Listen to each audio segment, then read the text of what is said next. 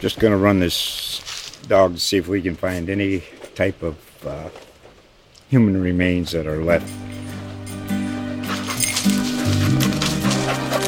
Listen to Where Secrets Go to Die The Disappearance of Derek Hennigan. From the Detroit Free Press, a new podcast set in the woods of Michigan's Upper Peninsula. Available on Apple, Spotify, Freep.com, or wherever you get your podcasts. At VyStar, we believe in better. So there's a personal greeting when you come into a branch and a call center that's open every day. If you believe that great service is better, join VyStar. We never forget that it's your money. All loans subject to approval, insured by NCUA. After racing in NASCAR for five and a half years, Danica Patrick is calling it a career today. And it's been an emotional one, even more so than she anticipated, especially just now, hugging and kissing her family and strapping in for the final time. But now, the task at hand is what she's all about. She wants to leave here as the Daytona 500 champion. The 2018 Daytona 500 was the last for Danica Patrick. For Patrick, the wreck she endured was career ending, and over five seasons, she earned seven top 10 finishes and one pole. Coming in 2013, the 35 year old is the first woman to lead laps under green in the Cup Series, as well as lead a lap and qualify on the pole of the Daytona 500. But in 2018, the field was running single file with 10 laps to go as Ryan Blaney continued to pace the field after leading 100 laps when William Byron went spinning near the start finish line to bring out the caution and set up the finish. Trouble turn four. A car spins to the inside. It's William Byron. Caution. Caution's out, caution's out, caution's out. Well, that changes some things. You know what it changes? The 22 Everything. will get back on the lead lap. Yes. He's got a fast car. Free pass for Joey Logano.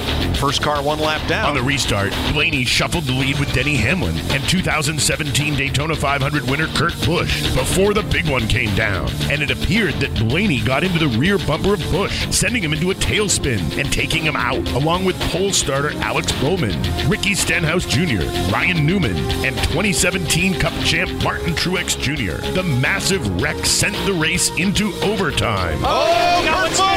Around off the bumper of Blaney. In overtime, Danny Hamlin led the field to green, but was passed on the backstretch by Aric Almirola. Then, coming into the checkered flag, Austin Dillon got into the back of Almirola and spun him en route to the finish line. 20 years ago, Dale Earnhardt Sr. won his only Daytona 500, and Austin Dillon was just seven years old. 20 years later, Dillon claimed the Great American Race in Earnhardt's number three car. Oh, into Almirola. Around he goes. Good. Hang on to it, bud. Hang on to it. And here it comes with the number three 20 years ago. 20 years of trying for Earnhardt. He won the Daytona 500. Austin Dillon wins the 60th running of the Great American Race. The 27 year old Austin Dillon winning the 60th Daytona 500 in overtime, cruising into victory lane. Another young racing star takes the checkered flag for the 2018 Daytona 500.